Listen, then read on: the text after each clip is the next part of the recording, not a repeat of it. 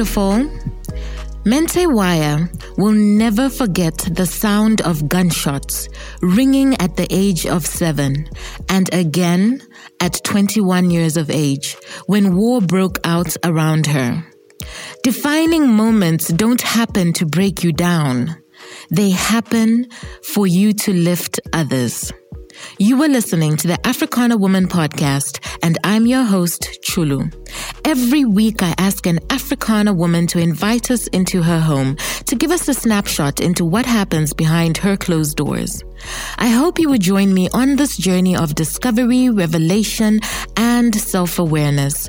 I'm not going to lie, it may become uncomfortable sometimes. However, I encourage you to push past your unease and challenge yourself to think differently.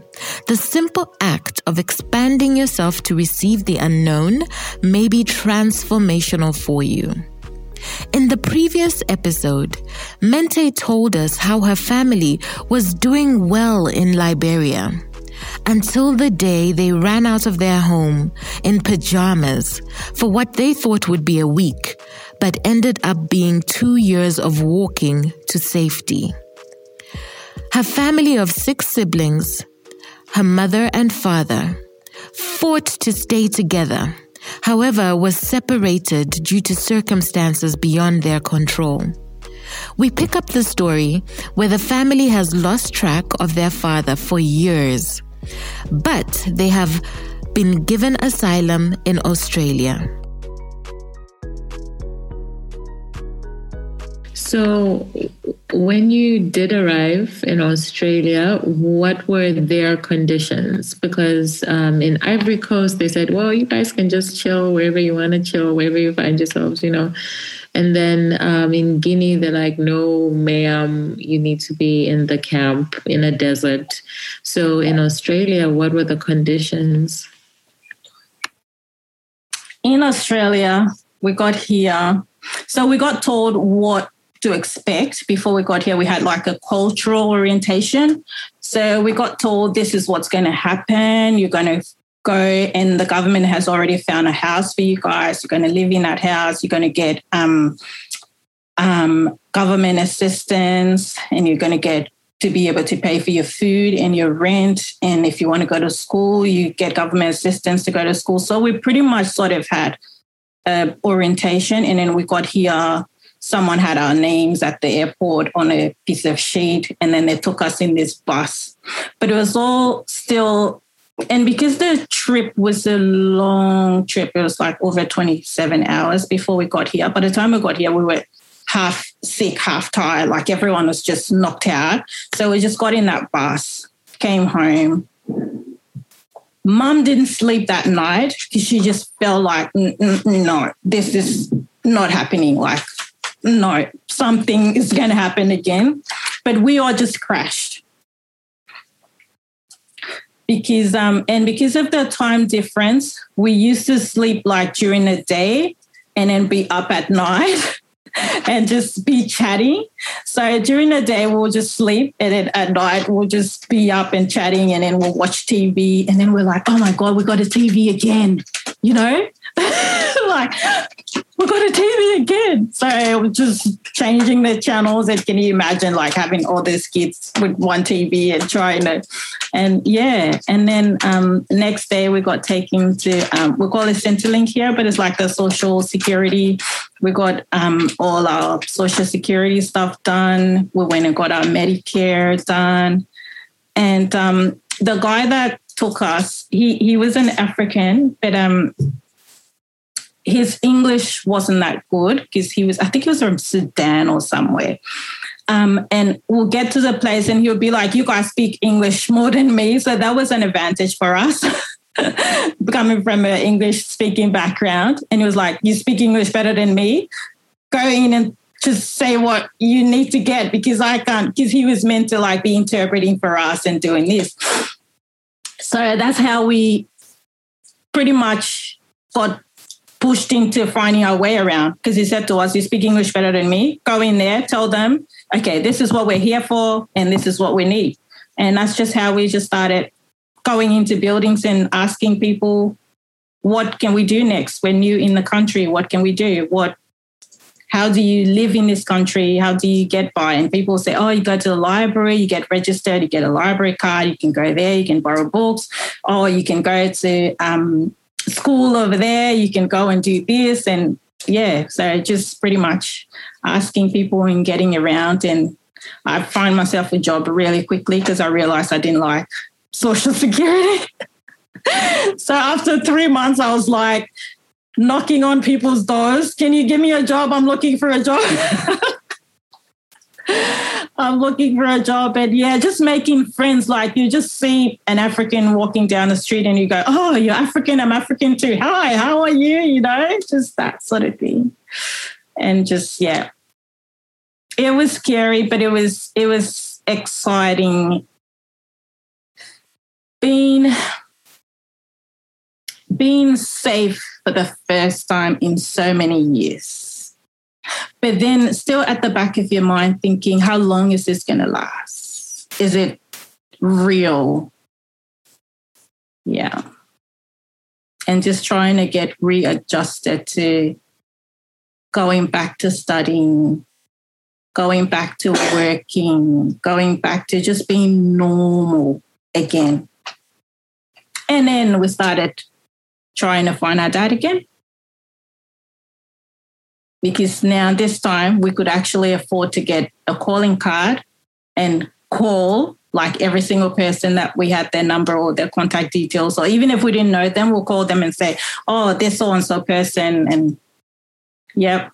And then two, two, three years, two years after that, my dad came and he walked me down the aisle for my wedding, which was a dream, dream come true.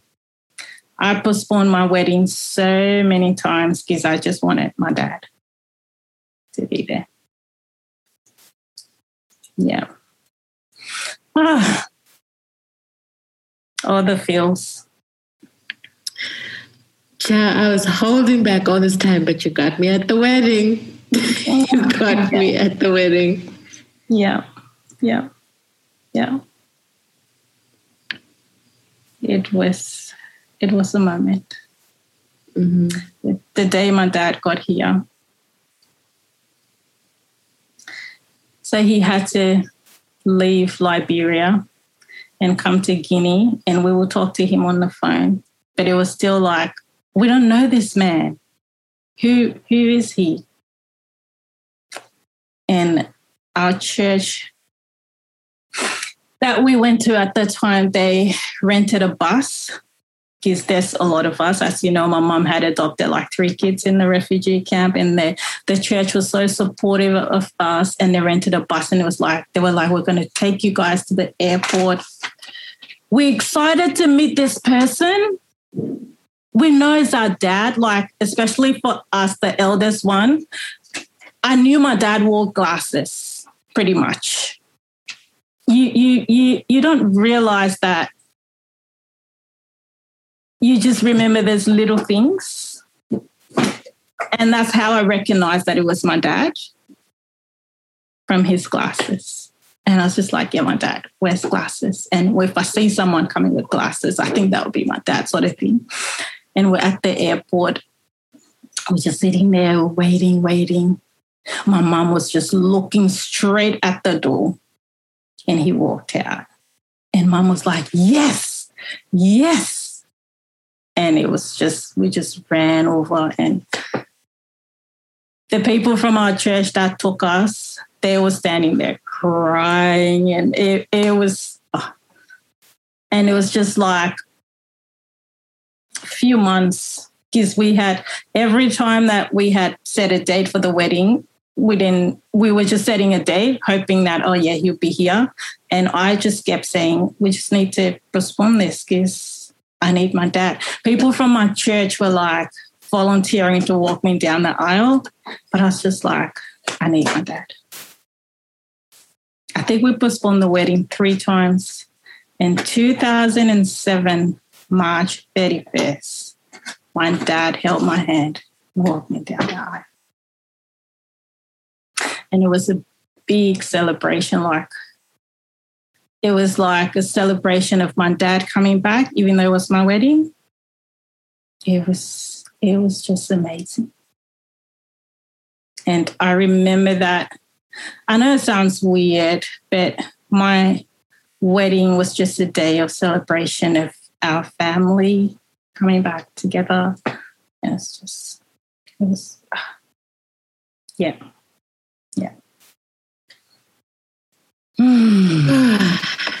yeah, we need a breath right here. like just a nice deep breath. We did. Okay. okay. Yeah. So now you work with um, you work with women that are immigrants uh-huh. and um, I mean, you've told us a little bit about how, you know, when you arrived, you're kind of just thrown into the deep end, like work it out, figure it out, find a job. Yeah. I can't do the social security anymore. Um, but just tell us a little bit more about why, um, you know, what was what really motivates you to to want to um, give back to that community?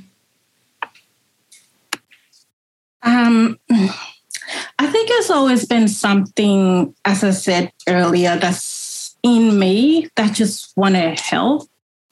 And coming to Australia, that thing was still in me to just help people in general, but then more like my mum had been a single mum for a long time with all these kids struggling to just get them food and get them everything. And then you come to a new country, you have to adapt. Like they've got no processing time. They've got no time to sit there and grieve. Mum doesn't have time to sit there and think, where's my husband today or what? Like they've got a lot of stuff on their plate. They've left, she's left her career, she's left her home, she's left everything. And now she's just focused on, even though she went to school, she studied, she worked back home, but now she she couldn't even put herself together and say, Yeah, I'm gonna go back. She doesn't have that strength anymore to say, yeah, when you come to a new country, you have to go back to study. She didn't have that in her to, to go and study again. Like she had already used up whatever reserve she had in her just to survive. And I just see people, especially the, the ladies from non speaking backgrounds that come to this country and they just struggle like they lose themselves in the process. And they have to wait for social security that is not even going to get them by to the next month with their kids. And they can't find a job because they don't speak english properly.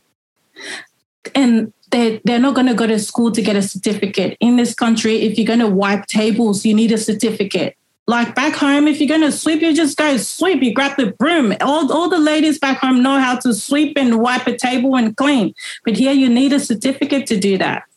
I had to go and get a cleaning certificate when I got into this country because that's what I started doing. I started washing dishes, started doing stock taking stores. I started working in the hospital, cleaning in the hospital because I was studying nursing and I wanted to see how the hospital environment was. But that's because I was, I would say I was young and I still had it in me. But these women who had gone through all this stuff, they just could not bring themselves to going back to school, getting this certificate, or going back to to to to getting a degree and go back to the jobs that they were doing. But they knew how to clean. Like I don't know who from Africa a woman doesn't know how to clean. You, you start early, they go, clean your room, and you got to clean it properly. So I was like, this is something that they can do. If I can provide that for someone, that'll empower them. That'll bring their self esteem back up. They'll be able to contribute to their family. They won't have to wait for Social Security like they. And I just saw that opportunity and um, yeah, went for it. And just, I don't know what I'm doing up to this day, to be honest. just, I just thought, yeah, got a bit of money, just get the things ready, go and do the training. I got I got into it from a franchise and I learned everything from the franchise. Now I've left the franchise and people just still kept I was gonna leave it and people just still kept asking. And the way I see these ladies like their eyes light up that they can be able to do stuff for even their family back home, it's just like I can't stop it. I just have to keep going. It doesn't matter what, I just have to keep doing it. So, yeah. Sis, are you like me? I literally live by my calendar. If it's not on there, it does not exist, nor does it happen. But quick question Are you on your calendar? I don't mean all the activities that you do for and with others. I mean, do you have a day that is all about you? Not babies, not bay, not work, or anything else that keeps you busy. I'm asking you to be your own bay. So, one day a month, Africana Woman will host in person events in Lusaka that give you permission to practice self love. This is not just another networking event. You know, restaurants and cocktails. No, darling. Instead, we're partnering with local businesses to give you unique experiences like paint and sip, a ladies' hike, or a body positive dance class. Like, you do not want to miss this.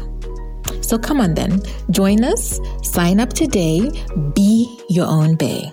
Find the link in the show notes or go to africanawoman.com. Now back to the conversation. You're saying you don't know you don't know what you're doing, but I think what you're doing, you know, it goes far beyond the business. It's literally it's literally saving lives. It's mm-hmm. restoring dignity mm-hmm. where it was lost and stripped. It's mm-hmm. it's giving uh, giving a woman back her power, yeah. and that's what you're doing. Yeah, and I did not even think about all those things to be honest, Chulu. Mm-hmm. It was one lady who sat me down one day and she was like, come here, I'm going to get some sense into your head. Do you know what this is that you're doing? Yeah. And she was just like, and then it hit me, and I was like, she's right. It is doing these things. She is right. But in the mm-hmm. beginning, it was just like, yeah. Mm-hmm. Yeah. Yeah. and that's exactly what you've just you've just put me back again back on that chair. Like, you better know what you're doing, girl. but um, okay. Um, as we wind down, I would love for you to just speak to us. Give us a give us a summary of where you've come from to where you are now and how what is it that keeps you going? What is the system that makes you know that that could have happened to me? That is my story, but it's not who I am. And yeah. I will keep going. Yeah. So after all that, came to Australia, got married, started living my life, went on and did nursing, started working. And still deep down in me, I still felt this feeling like you have to deal with those things as they come up. But sometimes we just, I'm just like, I've wasted a lot of time, so I got to catch up. So I just kept studying, working, studying, working pretty much. And then in October of 2015, I had my daughter. And having my daughter was another struggle for me. And that was another thing that just made me feel like so weak and fearful again because it was a struggle just getting pregnant. And I was like, what is this with me? I just can't seem to do stuff the proper way. And after going through surgery and going through treatment and everything, my daughter was born. That Thursday night at about 10:36. And she was placed on me. And when that baby was placed on me, and before I um I got pregnant, I had a dream. And in my dream, I just felt like it was a man, but I didn't see the face, but this person had on white. They came in and that night was one of my worst nights. I had literally cried myself to sleep, like begging God, can you give me a child? And that man took me into this big hole, like huge. And there was just babies in this Moses basket, just little baskets everywhere in the hall and babies, babies, babies. And he walked me through. I was behind him and it felt like I felt like it was a man. I didn't see his face, so I just called him a man. And he just kept taking me down, and babies from every race was in that room, in those little baskets. And he stopped. And when he stopped, he looked down. In this basket, there was this little girl, and her eyes, like they pierced my soul when I stopped and looked at that baby. And he picked that baby up and handed it to me. Handed that baby to me and said the baby name was Biawo. In my native dialect, it means answer to prayer. And I took that baby, lots of hair and big brown eyes. A few weeks later, I found out I was pregnant. I did not check what the sex of the baby was. I was like, I know it's a girl. And that night, that girl was put on my chest. Lots of hair, and those big brown eyes stared back at me. I just, I was like, all those feeling came back like I felt powerful again. I felt like I could conquer the world. I felt like all that fear left me, all that it was just like something had come back into me, and that just made me want to go, just made me want to do stuff, and just made me not feel like, oh, your time had been wasted or, or you've been running for years and years, nothing's going to come out of you. You know, all those thoughts that, come into my head just sort of just left me. And I felt I've been given a human being to look after. God really thinks I think that I can do this. So he's given me someone to look after. And I think that's where that um, cleaning thing just like I have to, I have to look after other people. I have to tell people that no matter where you come from, what you've done, you can do this. Like you you can do it. And I call it my my refugee movement. I sort of say, you have not been a refugee like me, but you've had a refugee movement. Like you've had times where you felt like powerless. You've had times where you felt weak. You have time where you felt disempowered. Maybe it was at your job. Maybe it was in your marriage. Maybe it was with your kids. Like you've had times where you felt like you were down in the dumps. But now I just tell people no matter what, you have been empowered to have an impact. And as we know, our coach Patrice says, what's happening to you did not happen to you, happened for you. So this has happened for me.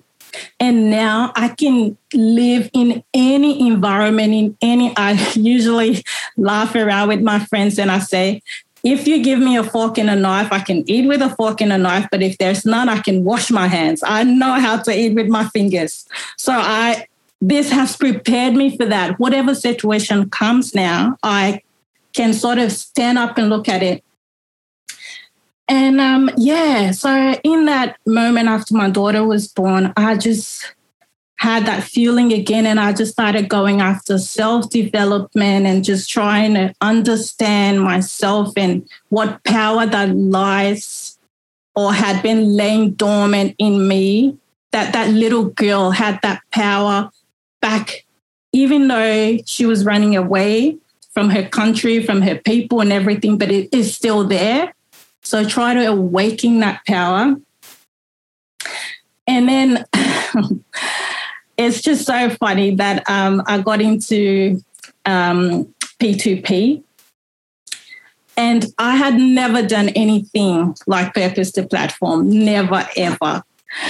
And the first question they asked me was, What do you do? We, we're not talking about your qualification, like what that question threw me off.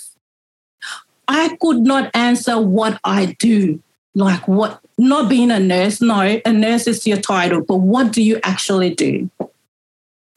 And in finding out what I do, I I just worked through that with like the coaches and everyone. And I came to realize that I empowered to impact. And I came up with this um, method that has really, really helped me. And it's called Be Strong. And it's based on a Bible verse that says, Be strong in the Lord and in the power of his might. Because I realized as a human, I could not have done that just by myself. And B is for believe in yourself. E is for educate yourself. S is for be strong in your mind, in your body, and in your spirit. T is for trust in the process. R is for be resilient. O is for obey the call. N is never give up. And G is go for it. Whatever it is. That thing that you've always thought about, that thing, you know that thing, go for it. And that has been my method.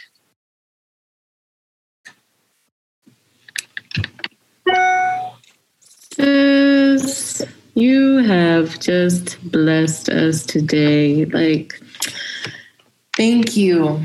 Thank you, Thank you. for Thank you. sharing I your am story. So grateful. So grateful. Thank you.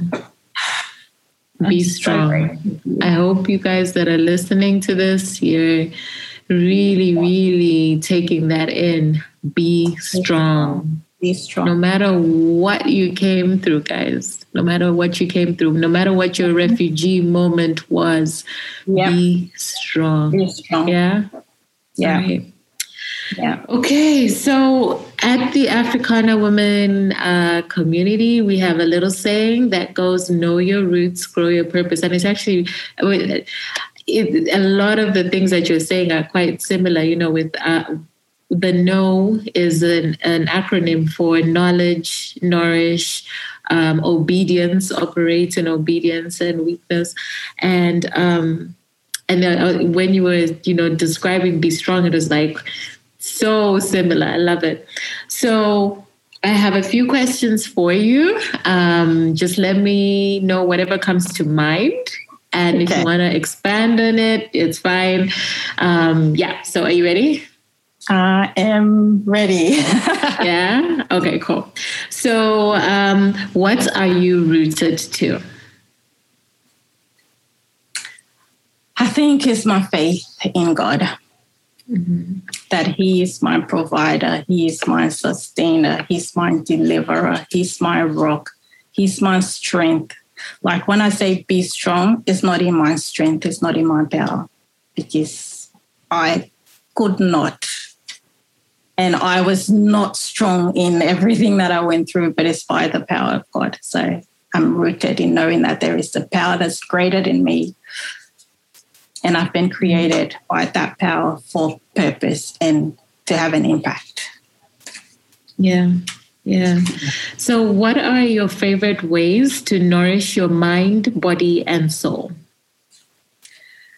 My favorite ways, and all this have, I'm still in the process of learning this, people. still in the process of learning this. For my soul, it's like reading my Bible and praying. For my mind and my emotions, it's like talking through this stuff with someone. Because these things are heavy. And some of us Africans, I'm not going to say all of us, but I know there's quite a few of us that don't want to talk through these stuff. We just want to pretend that it didn't happen. But talking through the stuff, it will nourish your mind and your emotions. And then my body, I've I'm still learning about feeding myself right, exercising, and just taking time out for yourself as an African woman, which is really hard to do. Because all you've seen is eh, a woman can't take time for yourself. It's got to be the husband and the kids and the family and the aunties and the nephews and nieces and all that. Just take time for yourself. Yeah. And I went to a hot spa the other day and I sat there and I enjoyed it. I love it. yes. the sauna and I just yes, enjoyed girl. it. And just relaxed for like three hours. And I was like, yeah, no regrets. Yeah. Yeah. yeah. So, um, do you have a weakness that has now become your superpower? A weakness that has now become my superpower. Hmm. I would say my weakness that has now become a superpower is um, forgiving people. Because um, I struggled with unforgiveness for a long time. Like after everything that I explained, I just did not want to be bothered. Like everyone was evil and people were just out to get me. And if you did anything to me, you were just put in that book. It was just like, but then again, after working through stuff, that's why you need to work through stuff with other people. I realized that unforgiveness was just hurting me. Like those people had moved on. They, whatever had happened, had happened. But I had to deal with me, with this body. I had to look after this body. I had to look after this mind. And unforgiveness was just pretty much eating me up inside and not making me reach that full potential to have that impact. So that has become a strength for me. Lovely. And then what do you know for sure? Oh, what I know for sure. What I know for sure is that everyone no matter what, no matter where you were born, no matter what your past is, you were created for a purpose. You are created to have an impact. Every mm. single one of us. Yeah. Yeah. Yeah. That's what Mente, sis, this has been so beautiful. Can you please let everybody know how they can reach you, how they can contact you, you know, um, how they can show you their, uh, give you your roses and just, give me my roses. Know, like, oh, this was amazing. Oh, first of all, I just want to thank you so much, Chulu. You don't know how grateful I am to you for just listening to me on a call, just this random stranger because someone told me you need to talk to her. And i covered you just open up your heart to me and you decided that you're going to interview me. I'm just so grateful to you for just inviting me on your show to be able to share this heavy stuff mm-hmm. in full that i've shared. I'm just so grateful I'm on Instagram and I'm on Facebook. On Facebook, my name is Mente Wire. And um, I'm not active in those places, but I still pop in here and there. And on Instagram is Biawo15. So B I A W O 1 5. And that's my daughter's name that was given to me in the dream and the year she was born. 15. And I'm working on a blog that's going to be my name as well. So watch out for that. Yay! Yay! so awesome. Okay. love it, love it, love it. Alrighty. Oh, well, thank you for coming on the Africana Woman podcast. I honor your mother. I, the strength, her heart, never giving up, Yeah. Um, yeah. I owe a lot of stuff to that woman. You tell her that there's this random girl in Zambia that just says, Thank you, mom. Thank you so and she'll tell me I'm going to Zambia because I got someone there now. That's how she does.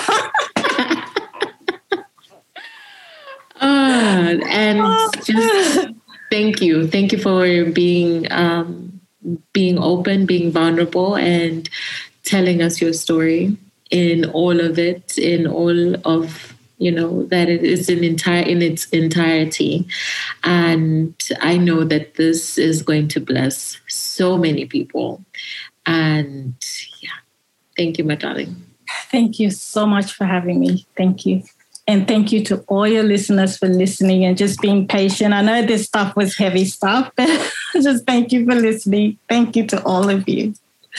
Okay. Thank you, sis. I appreciate you. Listen, how good is God? Can we take a moment to give a big shout out to Him?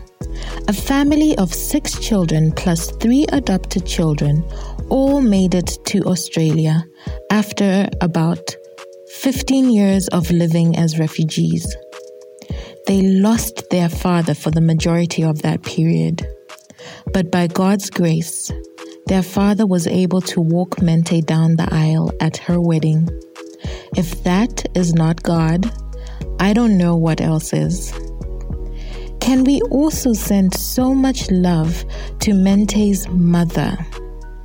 You just do not know what you are capable of until you are tested. This woman did not lose faith. She kept all her children together she put food on their table.